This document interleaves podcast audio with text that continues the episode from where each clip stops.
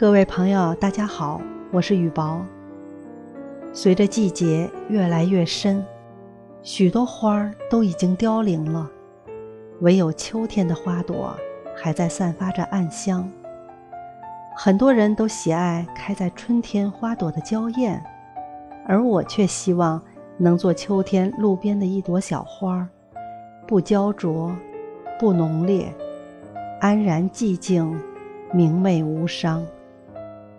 总觉得春天的花朵开得太过惊艳，有昙花一现的感觉，而秋天的花朵却是温和沉静，仿佛是经过命运沉浮的洗礼，将无限的人生况味深藏。那种香气不再浓烈缠绵，已然多了一份朴素和自然。